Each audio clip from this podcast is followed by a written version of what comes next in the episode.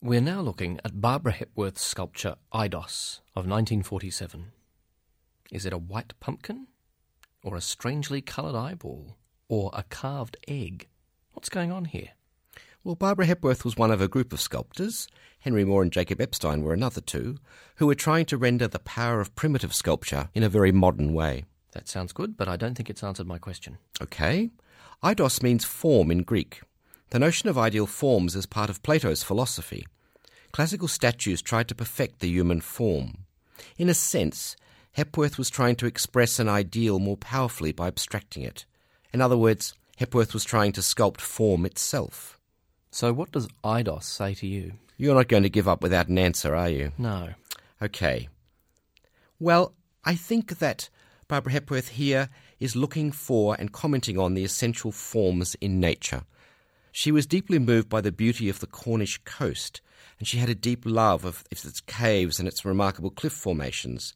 When I look at this sculpture, I hear sound, I hear the action of the waves as they erode the rocks and the cliffs.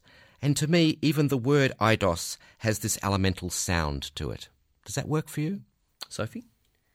Well, absolutely. And from a technical standpoint, Hepworth's approach was also remarkable for the time.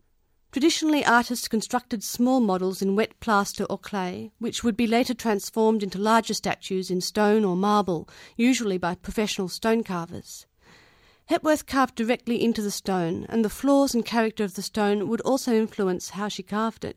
But um, wouldn't ancient sculptors also have carved directly? Yes, that's a good point. So these modern British sculptors were trying to reintroduce the idea of the primitive into their art and they were reviving primitive techniques. And how was it received at the time?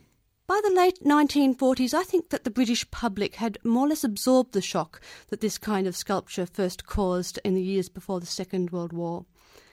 Barbara Hepworth was recognised now as a gifted artist of whom the nation could be justly proud. Um, of course, there were dissenters like Sir Kenneth Clark, who tended to see abstract art as unpatriotic. However, Perhaps he didn't appreciate the extent to which Hepworth's art also connected with the British landscape and struck a chord with the people, despite its abstract appearance.